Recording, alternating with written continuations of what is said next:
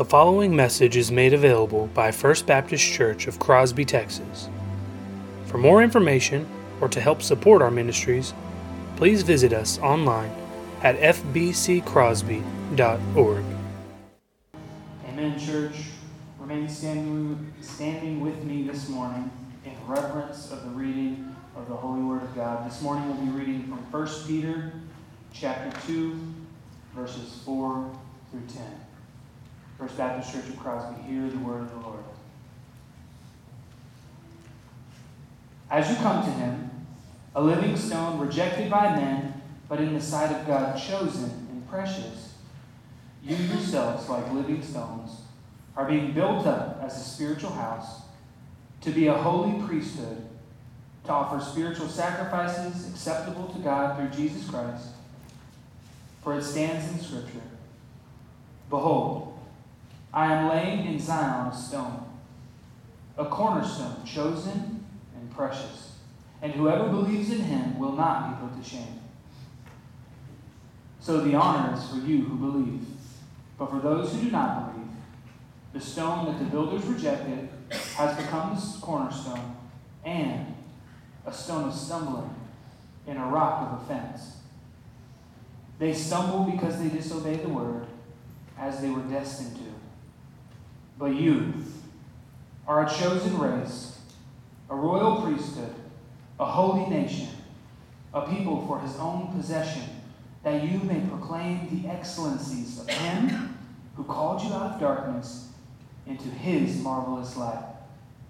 Once you were not a people, but now you are God's people. Once you had not received mercy, but now you have received mercy. And all God's people said. May be seated.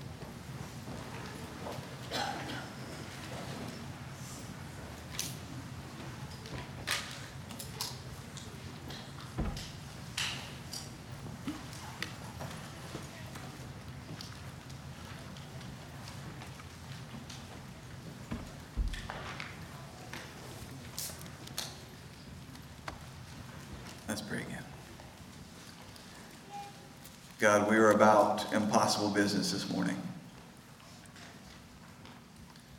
With man, it is impossible, not just salvation, but the understanding and the right reckoning of your word. And so we are asking you to come and do the impossible. Speak to us through your word and allow us to hear your voice. Give us ears to hear and eyes to see. Give us hearts to trust in what you have said here.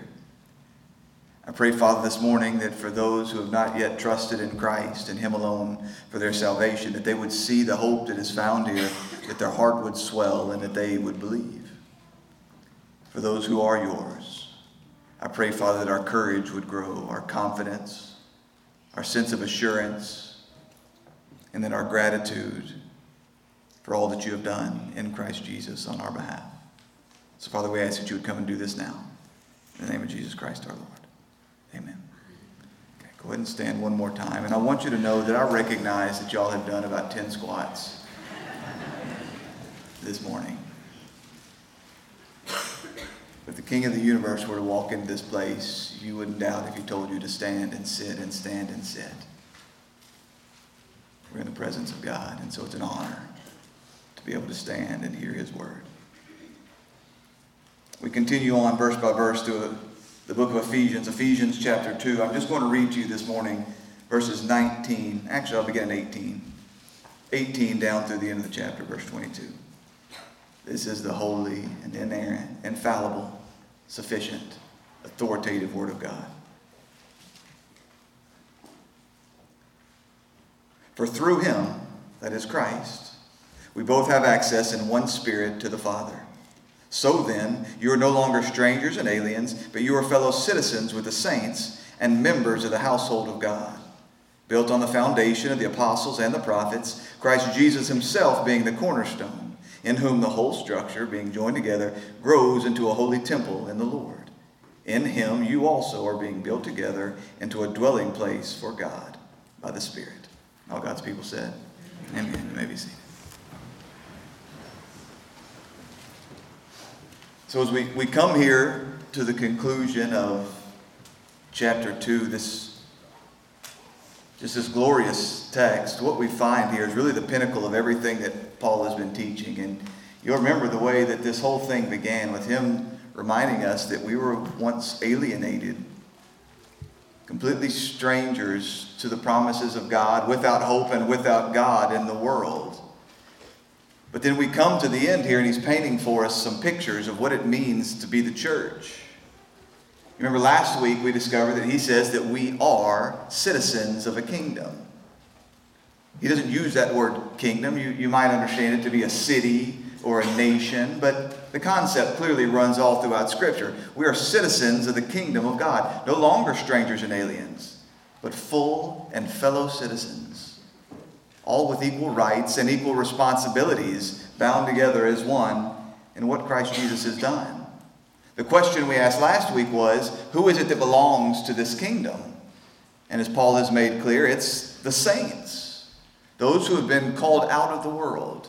You remember that we read that text in Hebrews that said that you are now strangers and aliens in the world. You once were alienated from the kingdom of God. Now you find yourself feeling very much alienated from the world. Their customs, their practices, their jokes, the things they value, they don't mean much to you anymore you feel out of place because your kingdom's not here. Your king is not here, he is in heaven. And so your heart is drawn there to the things that are unseen. And so we're no longer strangers and aliens to the kingdom of God, but we are strangers and exiles in this world. Because we've been set apart, not just called out of the world, but set apart unto God. We're fellow citizens with the saints, the saints of every generation and of every nation. It's healthy for us to remember this from time to time that the church didn't begin with us. I think Southern Baptists are bad about this. Our church history goes back to about the birth of Billy Graham and not much further. We do well to remember that we are joined together with saints for hundreds of years that came before us. That the church didn't begin with us, and the church doesn't end with us. That we're part of something that God has been building for thousands of years and something that I believe He's going to be building for thousands of years in the future. This is helpful for us, not only in that it's going to keep us humble, keep us from thinking that somehow we have mastered this thing called church. You know, God's been trying to get it right for all these thousands of years, and then finally, First Baptist Church of Crosby came along, and now, now we've mastered it. We do well to study church history to look at the shoulders of the great saints of old that we stand upon and look back without a sense of haughtiness that, yes, perhaps we know some things now that they didn't once understand, but man, what a gift from God, the theology and the understanding of who He is. It's been passed down to us. And so we do well to think about this thing, not just within the confines of Crosby, Texas, and not just within the confines of our own immediate timeline. This thing extends beyond us.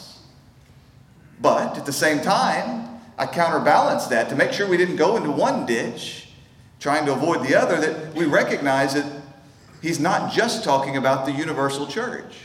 He's not just talking about the invisible global church. He's talking about each local congregation as well, gatherings just like this. That's why he says in verse 22 In him you also, you saints who are gathered there in Ephesus, you also, everything that can be said about the global church can be said about every right and true local congregation. So these promises are for us as well, and we ought to strive towards them and celebrate them together. Understanding that within a visible local congregation, there will be some who are not among the saints. As I said last week, not everyone who belongs to the church is actually of the church. So the citizens in this kingdom, they are the saints. And so I asked you some probing questions, and I wonder if you took them serious last week. I asked you, do you feel at home among the saints? Are you much more comfortable amongst the world? I asked you, where does your loyalties lie? With your king who is seated at his father's right hand in heaven, or with earthly princes and mostly with yourself? I asked you if you were beginning to find yourself fearless and lacking anxiety in the world, knowing who this king is?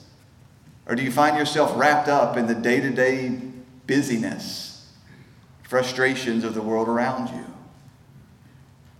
I pray that you found the answers to those questions to be encouraging to you.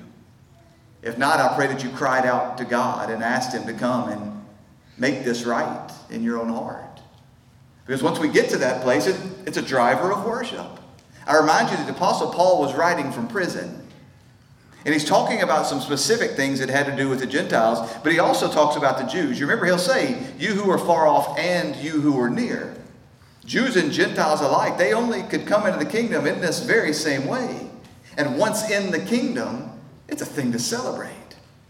As you think to Paul's words in the parallel passage, Colossians 1:13, the reality that God has delivered us from the dominion of darkness and transferred us to the kingdom of his beloved Son. God did the work.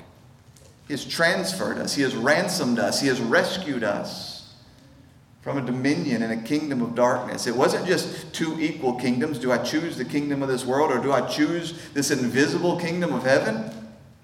It's a kingdom of darkness versus a kingdom of light. Apostle Peter also referred to it as calling us, calling us out of darkness and into his marvelous light. And then you think about all the words that David spoke over us earlier. You were once not a people. You weren't even a people. It was the Jews and then the rest of y'all. But now you're a people. You're a chosen people, a royal people, a priestly people, under the banner of King Jesus. Now, I know it's easy when you leave this place and go out into the world, the, the darkness that's all around us. It's easy to wonder what good is having Christ Jesus as our King? He allows us to be slaughtered and mocked. The world seems to have all the riches. I saw somebody post the dumbest question you could ever. I hope they're not watching the live stream, but it's the dumbest question you could ever ask and the question of questions. Why do bad things happen to good people? You're a good person. Scripture tells us much of the common grace of God is going to be poured out upon the non believer, and they're going to wish they never received it. They will rue the day that they received these gifts from God's hand when they stand before Him as judge. So we do well to be reminded, in the words of Abraham Kuyper, that there is not one square inch in all the cosmos over which the risen and sovereign Christ does not cry, Mine. It's all His. It is all his. So as we leave this place and go out into the world, we can sing. Those of you who have been here on Wednesday night, you know we're working on a new song, and it is glorious. Shout on, pray on, we're gaining ground. We're gaining ground. Christ Jesus has said it's like a mustard seed. You might not think it looks like much now, but it is growing and it is expanding and as the Great Commission and the gospel of Jesus Christ actually does the thing I said it's going to do, you're going to be reminded more and more and more that I reign over all. So then we're free to go and enjoy the good things of this world. It's not just we do some spiritual churchy things and then we go out and it's the drudgery of day to day life. Beloved, when you go to the factory, you go out as citizens of the kingdom of God. And if your job is to punch holes in donuts, Awesome job. If your job was to punch holes in donuts 10 hours a day, by golly, you do it to the glory of God and you know it matters. That's the picture of what it means to be citizens of the kingdom of God. But Paul doesn't stop there. I feel like we're in an infomercial. Who's that? Jack LaLanne or somebody? But wait, there's more. He's not done. He's going to continue to paint these pictures because one picture isn't enough.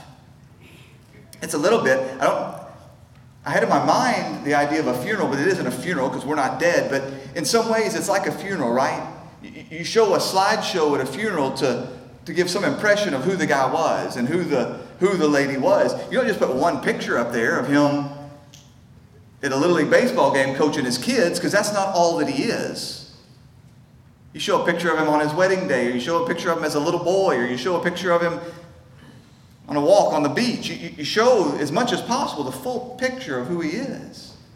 And it seems as though that's what Paul is doing. He's trying to give us this expansive view of who we are. What does it mean to be the church? Because so many people have such a narrow and restricted and unbiblical view of what it means to be the church, and we see the destruction from it all around us. So he goes on. So You remember that back in chapter 1, he said that we are the body of Christ. When we get to chapter 5, he's going to say that we're the bride of Christ. We've just talked about being members of the kingdom of Christ, citizens in the kingdom of Christ. Now, today, we're going to read that he says that we're members of a household. Then he's going to say that we're stones in that house.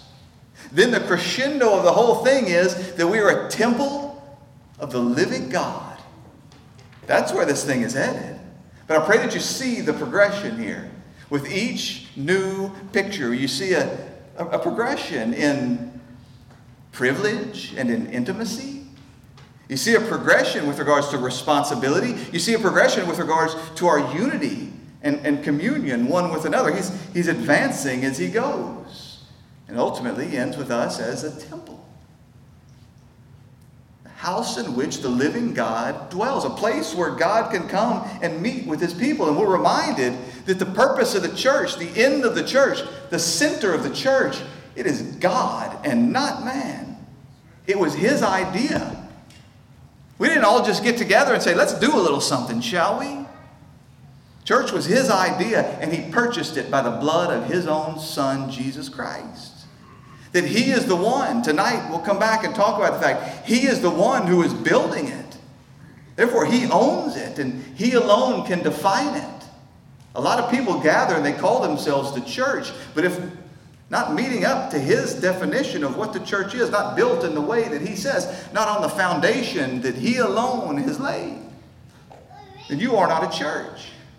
So we do well to remember that every time we gather in this place, every time you think about what this place is. And when I say this place, I mean the place where the people gather. I mean, the people that come together in this place, this family that he's building, we do well to remember that the goal of all of it is that man might dwell in holy communion with the living God. Not to sing songs, not to hear a speech, not to read some words on a page, not to do public outreach that God's people might dwell with him as he comes to dwell in them. So it's our core responsibility as we come here to always have that is the mindset. And if you have that as your mindset, how could you ever grow weary of it? How could you ever go tired or exhausted? How could you ever pull away from it because it doesn't meet your expectations or your standards? So he says here in verse 19, the second half of verse 19. They were not only citizens in his kingdom, but they were members of the household of God. Now, the, the root word there for household is oikos, and it can just be translated as house. The house. There, there's another word that is translated as family. It's genos. It's ancestors. It's descendants. But I think he chose this word because it makes clear that it's not just biological members of this family. It's all those who have come in. They're members of your family by adoption sometimes, by extension. All those who have come to dwell in the security of your house, they are your household. They're your family. And this is not the first time, or rather, I should say, the last time that we'll see the Apostle Paul making this clear analogy that the church of God is the family of God. 1 Timothy 3:15 we read, "I hope to come to you soon, but I am writing these things to you so that if I do delay, you may know how one ought to behave in the household of God, which is the church of the living God, a pillar and a buttress of truth. So the church is not only members or citizens of the kingdom of God, they're members of the household of God. Now, we've already touched on this to some degree as we talked about the whole concept of being predestined for adoption back in chapter 1. We talked about it as well when we came just to the last verse, verse 18, where we talked about how in Christ and through the Spirit we have access to God, but not just access to God, access to God as our Father. So we already have some understanding of this, but again, I don't think I have to push you to see the progression. It, it's, it's one thing to be citizens in a kingdom, but it's something altogether different to be members of a family. But going back to verse 18, we know that the first privilege and the, the first way in which this intimacy is increased is with regards to access to God as our Father. You could live in a kingdom for your whole life. You could labor away as a good citizen in a kingdom for the whole of your life and never once have access to the king. You would have representation if he's a good king. You would have representation. you would have protection, you would have provision, but never access. But I remind you, when we were back in verse 18, we jumped forward to the book of Hebrews and we read these words, Hebrews 4:16, "Let us then with confidence draw near to the throne of grace, that we may receive mercy and find grace to help in a time of need." We come not just into his presence, but we're able to come to his presence with confidence. As I was reading this, it reminded me of beautiful Queen Esther. You remember her relationship with King Ahasuerus and how she needed to go to him. She had a very urgent matter that she needed to bring to his attention, a request to be made. But do you remember what happened? She got dressed up as beautiful as possible, and then she stood outside the door, waiting, praying, and hoping that the king would take notice and tell her to draw near, that he would point his scepter her direction and let her know, You can come near, don't worry, my guards will not take your head off. For many people, I'm afraid that's the way they approach God. They hymn and they haul and they mumble and they pace outside his door. But that's not the case with us. That we, all, all the saints, all the members of the household of God, we come boldly, confidently, without fear. 1 John 4, 19, then skipping down to the last half, 18, excuse me, then skipping down to the last half of 19 says that there is no fear in love but perfect love casts out fear, for fear has to do with punishment. We know who we are in Christ Jesus. There's no punishment left with God for us. Discipline, yes. Correction, yes, that's what a loving father does. But he bids us to come. There's no punishment left there for us. And he concludes it by saying, We love because he first loved us. He chose us. Your homework for the week is to go home and read the first half of Ezekiel 16. It's a beautiful picture there as the prophet talks. He, he first represents God's people as a helpless baby, bloody with the umbilical cord not even clipped yet, laying on the side of the road. Just completely helpless as God comes and he cares for her so tenderly. And then, then, then he changes metaphors as the, the child grows and becomes a woman, and, and, he, and he comes and he brings that woman to himself. All the love and the grace and the, the gifts of mercy that he pours upon these helpless people. You love because I first loved you. Recognizing that we should be slaves. You see, the rest of Ezekiel 16 then goes on to confront the sins of Israel. The way that he dressed them up and he gave them fine jewels and they went out and sought other men with those things. So, all of us know as sinners that we ought to hope for nothing more than being slaves in this kingdom of God, slaves in the household of God. But he doesn't receive us as slaves, does he? Think about the prodigal son. What's that picture? As he comes and the father runs to him and receives him with open arms, he says, Father, I'm worthy of being nothing more than a slave. He says, Son, you are my son. Slaughter the fattened calf and bring the robe and put the ring upon his hand. We're throwing a party. But that's the way that God receives us, and that we dishonor him when we continue to live like slaves. We dishonor our Father when we act as though we have to earn His love. I've, I've asked you before, how badly would it break your heart? If you were to come home, I'll use Allie as an example. If we were to come home on one Thursday afternoon and she is frantically cleaning the house, and we say, Allie, this is so gracious and kind and thoughtful of you to clean the house. What caused you to do this? Well, I just want you to love me. I just don't want you to kick me out. Your heart would break. So we don't approach God as slaves. As men that are filled with fear, we come. And I've told this story often, but it bears repeating because we continually have new people coming into our church, and you might be wondering what this candy bowl is all about. I've told you before that I have this desire that the children, and it's happening, that the children in this church would, not because there's something special about me, but I'm the guy that's talking to them about God all the time. They would see me as a man who loves them and cares for them and knows them. And we see this bearing fruit as kids come busting into my office without knocking. And their moms come running behind them and say, No, no, no, you got to knock. You got to knock. And I mean, yeah, that's good manners or whatever. But my heart swells every time it happens. They don't care if I'm in there praying. They don't care if I'm in there studying. They don't care if I'm in there in a serious meeting. They want to come into that room because they know I care for them. They know I've got nothing but good things for them. And that helps. It helps in a couple of ways. Not just because there are going to be times when they need to be able to hear my voice, but my voice is boring to them, or my voice is scary to them, or the things that I have to say are not easy to hear. So part of it is, yeah, about building that. But again, I want them to see God in this way. I want them to see that they have a God who they may call Father, who is never too busy for them. Some of you may have been annoyed with me at times, or maybe insulted at times, when maybe we'll be standing here after one of the services, mostly on a Wednesday night or a Sunday night. We'll be standing here talking about something very seriously, and then some three year old walks up wanting a dum dum, and you don't exist anymore. I've been down and picked them up. It's not that what you and I have to talk about isn't important, it's that you know I love you. I pray. I want to express to these children this is the way it is with your Father in heaven. He is never too busy. There's nothing more important. You come to Him impetuously, persistently, over and over and over again, and He smiles every time. He delights in it when we come to Him like this. You were strangers, you were aliens. Now you are not only citizens, but you are children. You're sons and daughters of God. What a thing. What a thing. The privilege, I mean, let me just read this. I don't know. I'm tongue tied. 1 John 3 1.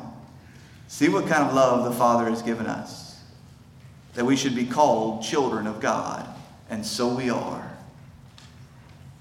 See what this sonship cost you. See what you deserve versus the privileges that this brings. And then, as God sends His Spirit and it causes you within your heart to cry out, Abba, Father.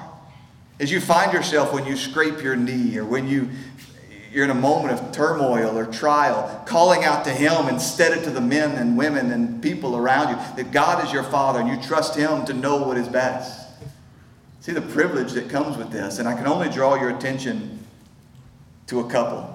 But I, I, do pray that you will spend some time this week meditating and praying and rejoicing in all the privileges that are ours as sons and daughters. But one of them, in addition to access, is that God, as your Father, He knows what you need and He delights in giving it to you. Now, this week especially, as we talk about God as Father, it is healthy for us to be reminded that these are metaphors, but that the reality isn't defined by the metaphor. We stood in this place and we did this marriage ceremony yesterday, and consistently I was reminding the couple and I was reminding the people that they are meant to be a picture of Christ and the bride. But I don't look to Christ and the church and say, okay, you are as Samuel, Daniel, and Samantha are. I look to Daniel and Samantha and say, you must be as Christ and his church are. Do you see?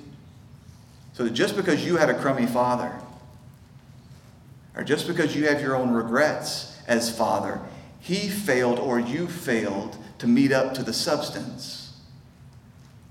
He is not somehow limited or dragged down by the picture, by the metaphor.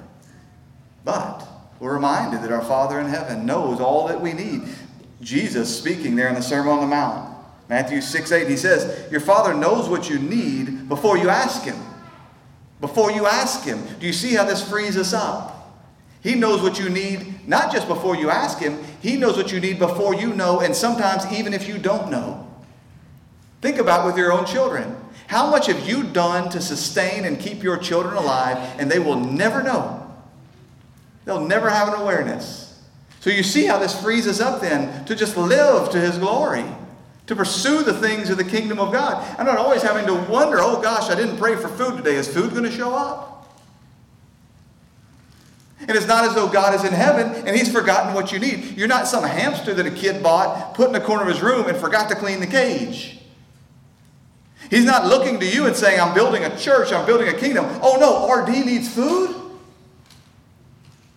He knows what you need before you ask him. And that's why, from this point down through this chapter 6, he goes on to talk about our ability to store up treasures in heaven, to be generous with regards to the kingdom of God, to be absent any sense of anxiety that we're going to die one second sooner. Now, this doesn't mean you live forever. This doesn't mean you don't starve to death.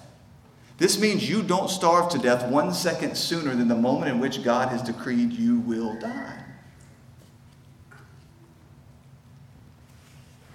But he goes on to say, Look, look at the lilies of the field, look at the birds of the air. Do you see how God cares for them?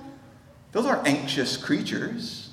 And how much more precious are you to your Father than these? Therefore, do not be anxious, saying, What will we eat? What will we eat? Or what will we drink? Or what will we wear? For the Gentiles, that's the non believers, they seek after all these things. But your heavenly Father knows that you need them. Therefore, seek first the kingdom of God and his righteousness, and all these things will be added to you. You have a father who knows what you need and he delights to give it to you. You see, a king, a king always acts based, based on responsibility and duties. Citizens, what do citizens talk about? My rights. These are my rights. That's way you must deal as citizens in a nation or in a city or in a kingdom. And the king, he responds in order to keep you loyal to him.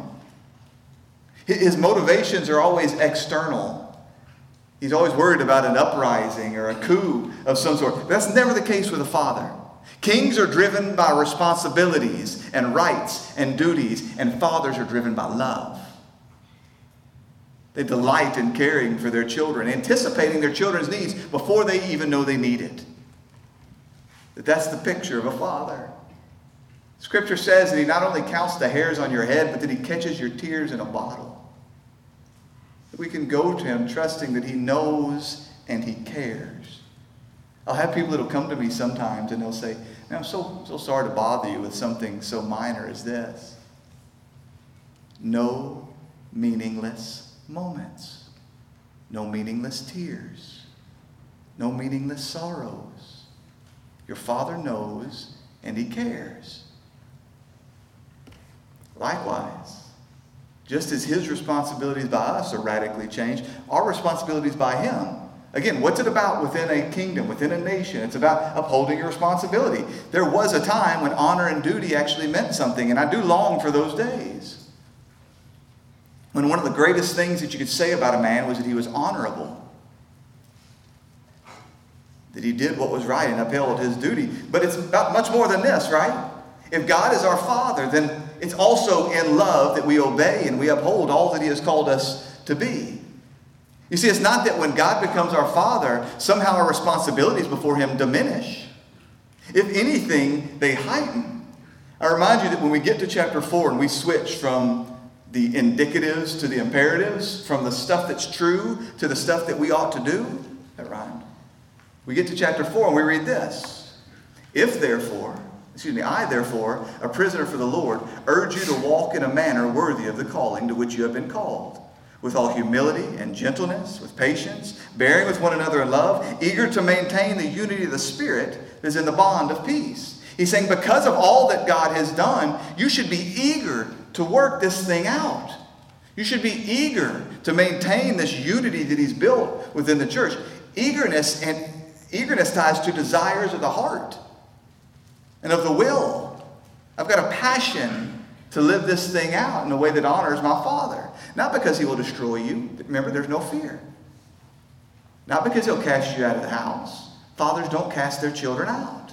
But because you know that you represent Him in a much greater way. What does Jesus say? Let your light shine before men that they may see your good deeds and glorify your Father who is in heaven. This, your relationship to the law of God completely changes. You see, I'm afraid there's some people that they continue to recite this mantra, we're under grace, not law, and therefore they don't know what to do with the law. Like essentially the Old Testament, I guess, doesn't mean much. The Pentateuch, what do you even do with this? Is this just a story about how God was preparing people for Christ? Well, listen. The law of God came to reveal his perfect holiness. And in revealing that perfect holiness, it showed us our depravity. It drives men to their helplessness. It leads them to cry out for Christ Jesus. This law I cannot do. I need a champion. I need a savior. I need someone else who can pay my penalty and fulfill all righteousness. Yes, it leads you there. But then are we done with the law? No, it shows the heart that loves God what loving God looks like practically. How does that law, how does that love show itself? Well, it shows itself in the law. People will so often say, you know, I'm just one of those guys, I just believe you just got to love God and love your neighbor. People that say that more often than not, if you drill down, you figure out they're saying that so that they can break God's law. What did Jesus say? If you love me, you obey my commandments. Because my commandments are not burdensome, because they reveal to you who I am and what love looks like. Not to earn my love, not to keep favor in my house, because you love nothing more than when somebody comes up to you and says, You look just like your father. This only works if you love your Father. John 15, 15. No longer do I call you servants. Here's another privilege. No longer do I call you servants, for the servant does not know what his master is doing, but I have called you friends. For all that I've heard from my Father, I have made known to you. Everything that is necessary for us to live lives of holiness and righteousness, everything that is necessary for us to be confident in who we are in Christ Jesus, everything that is necessary for us to be the church and shine like a light in the world. He says, I've received that from my Father and I've told it to you. If you were a slave, I would just say, Go, and you would go. Do you see the gracious gift in this? In that God has showed us the plans of the Father. He's shown us the way that duty and responsibility and obedience to the law is not contrary to our happiness. He's revealed something of what God is doing with regards to the building of his kingdom. And at the same time, he's shown us the end of the story. What's the end of the story? What's the purpose in him predestining us for adoption? It's that we would be joint heirs fellow heirs with Christ Jesus, so that when the day comes that the consummation of the kingdom arrives, no longer is it, no longer does darkness have a place in this world. No more tears, no more sorrow, nothing but perfect communion with God. That in that day we will reign with Him. He says, I've revealed this to you because it's true. Because you're not a slave, but you're a friend. And then surely you see the way this affects not just our relationship with the Father, but our unity one with another. Surely you recognize how the bond in a household, the bond in a family, is massively greater than that amongst a bunch of citizens, a bunch of countrymen. A nation, why do we gather together as a nation? It's mutual interest. It's mutual interest and concern and what can you do for me and what can I do for you and how can we come together to defend something. But a proper family, it loves not on the basis of what you can do for each other. A proper family, it loves not on what you have to offer or even how you behave. We, we are bonded together. We are united together. We have this communion together by a thing that the rest of the world can't understand. It's not what can you do for me? It's that there's this invisible spiritual bond of love that has just happened. An inexplicable unity that makes you look up. I, I, I am baffled. I laugh out loud. I guffaw, if you allow me to use that word, when I hear about some of you people that are friends. How did that happen? It's no explanation other than this. No explanation other than what he's done here. And ultimately, it's not found, though, in our bond to one another. It's found in our bond to our Father. Have you ever seen a family tree? Surely you have. It's from the Father. There the family comes. I want you to think about Annie and Abby and Allie. What makes them sisters? When Amanda and I decided that um, we were hoping, praying for a second child, we didn't put Annie to sleep, take a rib out of her body, and then form her sisters. They came from us. They have a, a common lineage. Such it is with the church. That our bond can't just be with each other. Though any bond that we enjoy with each other, it must be rooted and grounded in our bond to the Father. We are brothers because we are family in Him. Do you see it? And do you see the difference? Because there's a lot of people that gather together under the banner of the church and they love each other. They enjoy each other, they celebrate, they fellowship, they communion. But if they're not grounded to God, they're not the church. And eventually you will find that the power and the strength of those bonds will ultimately be fractured. You just got to find the right place. Eventually there will be enough stress, enough offense, enough of not getting my own way that the whole thing comes crumbling apart. That the only way the family is the family of God is if we are rooted and grounded in him. That's why he says in John 1:12, to all who did receive him, that is Christ, to all who did receive him, who believed in his name, he gave the right to become children of God, who were born not of blood, nor the will of the flesh, nor the will of man, but of God. This family comes together supernaturally. Not through natural generation, but through the birth of God, the work of his Spirit. Now, there's going to be, just as I said earlier, I said last week, excuse me, there's going to be people that live amongst the citizens of the kingdom. And they look like the citizens, they talk like the citizens, they eat the same food, they get the same jokes, but they are aliens. They're not citizens. There will be people who look every bit as much like they belong to the family of God, but they're not. The only way you belong to this family is not just loving the people, but is being born of God, according to the will of God, in union to Christ and by the power of His Spirit that you're not just a hanger on. And listen, we welcome house guests here. As long as you're not a problem, you stay as long as you want. We will we'll minister to you. That's one of the things I say when people come and they say, Hey, I want to join this church. I say, You recognize we will continue to minister to you as a house guest for as long as you want. Your house burns down, we will be there. You need somebody to pray for you, we're it. You want to worship with us? Welcome. All the resources of First Baptist Church of Crosby are at your disposal. You want to become a part of the family? That's something altogether different. That's why the, we guard the front door the way that we do, because this is the most exclusive family in the world. If God will let you into his kingdom, if God will welcome you into his family, we welcome you into our family. That's the picture. Got to make sure, as, much, as best as we're able. I can't see a man's heart. But that's what this process is about. That you understand what it means to be a citizen of the kingdom, a member of the household, and that you're expressing that that's where I find my membership. That's where I find my citizenry. It is in Him, it's in what Christ Jesus has done. And, and some people take offense at this, I know. Some people are so used to this idea that, look, I walked down an aisle, I said I love Jesus, just let me in. But, beloved, I will remind you that we are beyond. A big word in today's day and age is inclusivity. Inclusivity. Let everybody in. Everybody loves everybody. Just be inclusive. You are not inclusive with the things that you love. You may be very inclusive with regards to a country, with regards to a nation, with regards to a city, with regards to a place like this. How about your house? You keep the door wide open and let anybody wants to come in come in? No, because you love the people in the house. And you love the master of the house. And so you are most exclusive with the things you most love. God loves His church. We're called to love this church. And so, again, it's not about the depth of your theology. It's not about you being able to recite the books of the Bible or match up with us on every, every little thing. But as much as we're able, we must, we must make sure that you are children of the Father.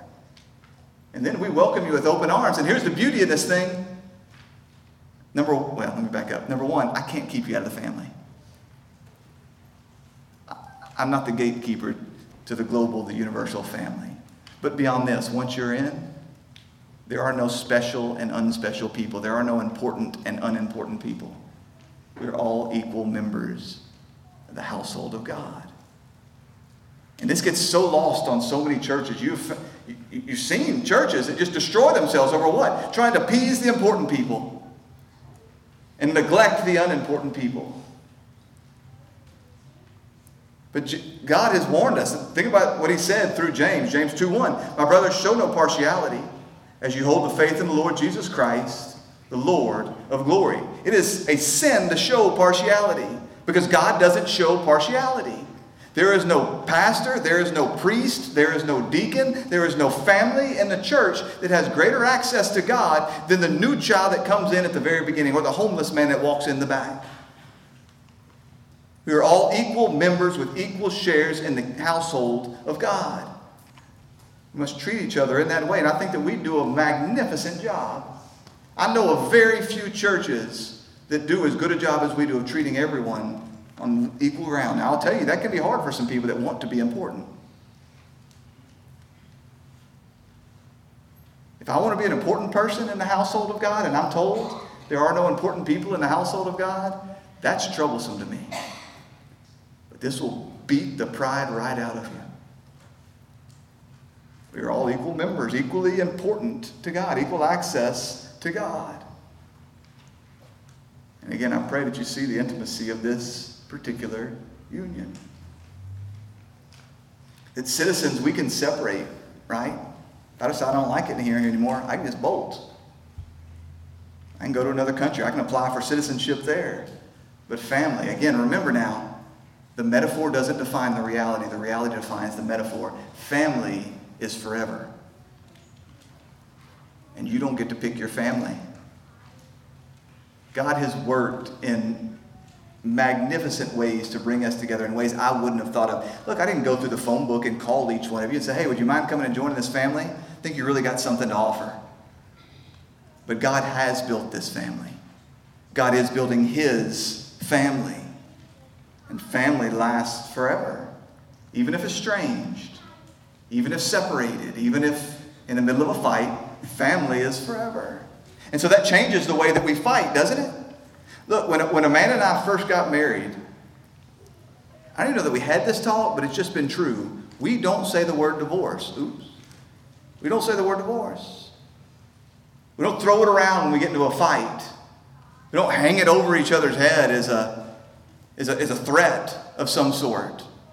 She stuck with me, and I've told you before, we started dating when she was about 14 and I was 15. I got her before she knew she could do better, and now she's stuck.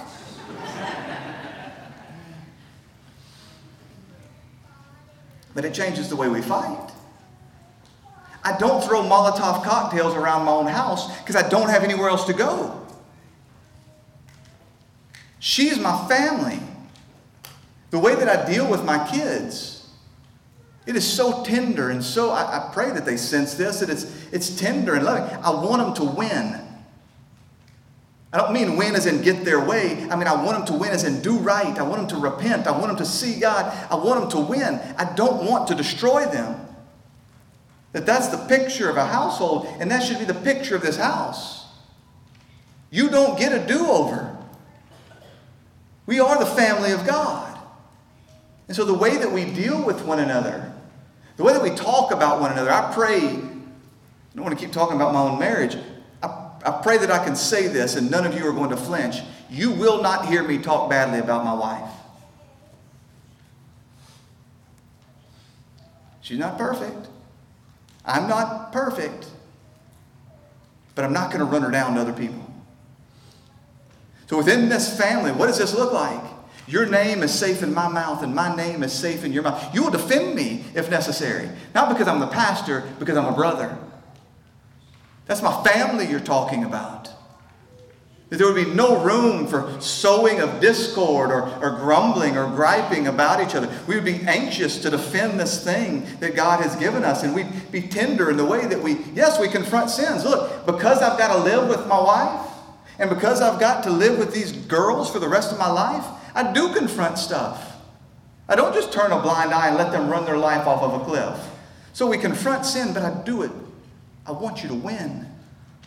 And so it's prayerful. When I know that there's an issue going on in the life of my family, I've got to approach my wife about something. I pray, I say, God, show me the right moment.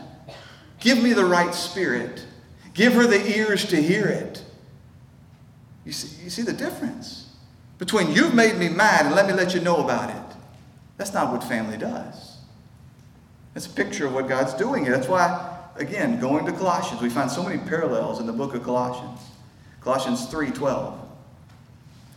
Put on then, as chosen ones of God, holy and beloved, put on compassionate hearts, kindness, humility, meekness, and patience, bearing with one another, and if one has a complaint against another, forgiving each other, as the Lord has forgiven you, so you must also forgive. Knowing what it took to bring us into this family and knowing the forgiveness that is extended to us day after day after day, how very merciful should we be with one another?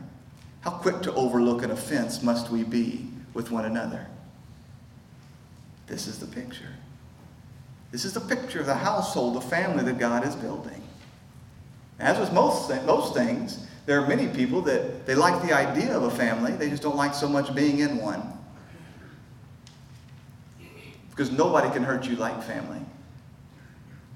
People, people often laugh. They'll come to my office and say, hey, I'm going to say this, but don't take it personal. I got the skin of a rhino, my friend. Developed and by nature, God has given me the ability to, most of what you say is probably going to roll off my shoulders. But my wife, she can put me in a puddle in about 10 seconds with about 10 words. No one can hurt you like family. No one can wound you like family. And so many people decide the juice isn't worth the squeeze. Why, why would I go through all this?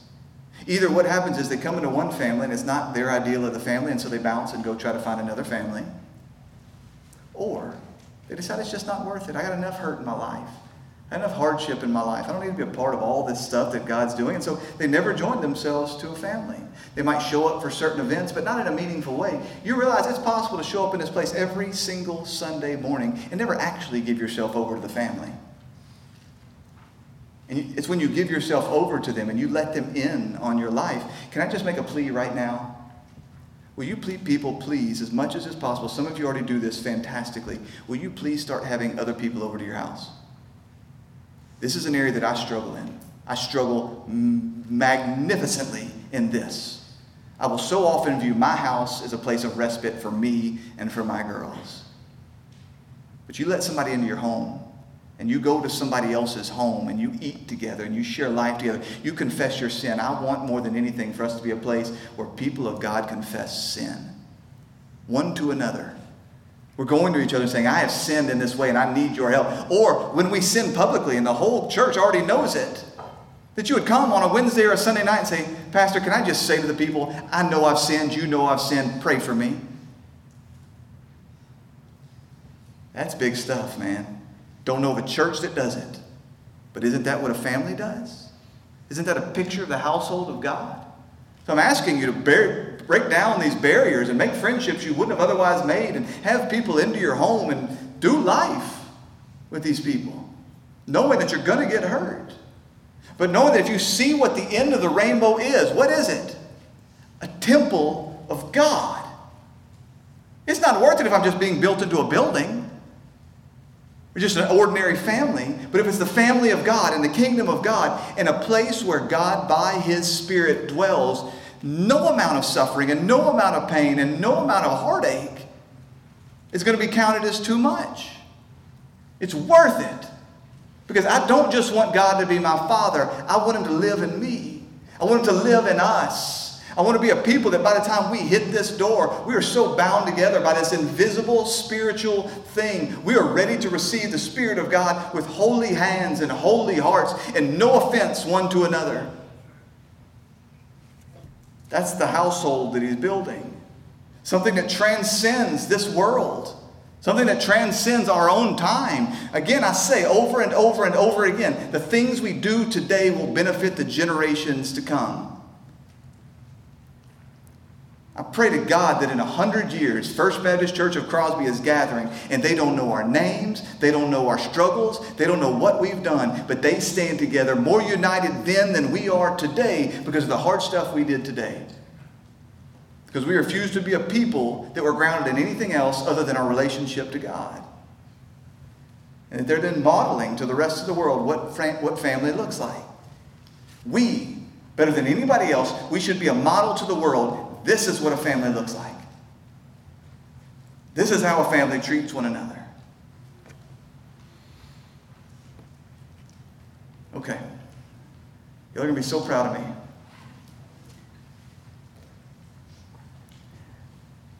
I don't write a transcript any longer. I just have little notes, like, like reminders right here that help, help remind me but I number them at the bottom so I'll know what page I'm, you know, what page I'm on. And it's like I have like two words on a whole page, so don't get blown away by the number of pages. I'm on page 44 of 86. And so I told Chuck yesterday, I knew I was going to have more than I could preach in one sermon. I didn't know it was going to be this much more. So we're going to preach the rest of this sermon tonight. I'd encourage you to come back tonight. But, beloved, I pray that you see this picture God's painting, and I pray that it changes your mindset about who you are. Pray that it drives your worship and your sense of love and admiration and gratitude to God for what He's done in you. And I pray that it radically transforms the way we relate one to another. I pray as a result of that, we would be a people who glorifies God in His presence, perhaps like we never have. Father God, we praise you. And we thank you for this beautiful text that you've given us. God, you're doing something glorious. And, and you are doing it here. I, I say often we are not an ordinary people. And what you're doing here is not ordinary. And we praise you for that. And we pray, Father, that you'll help us to never take for granted or never do anything to diminish this work. We pray that you'd help us to submit with all that we have and all that we are to this family, to go all in for the sake of what you're building here, with the, with the complete hope that because the building is not up to us, because you're not beholden to us to figure something out, that you will complete this work, and that someday we will stand together ourselves in glory just marveling at your goodness. So Father, we pray that you would come and help us to submit these things in our heart now. In Jesus' name we pray.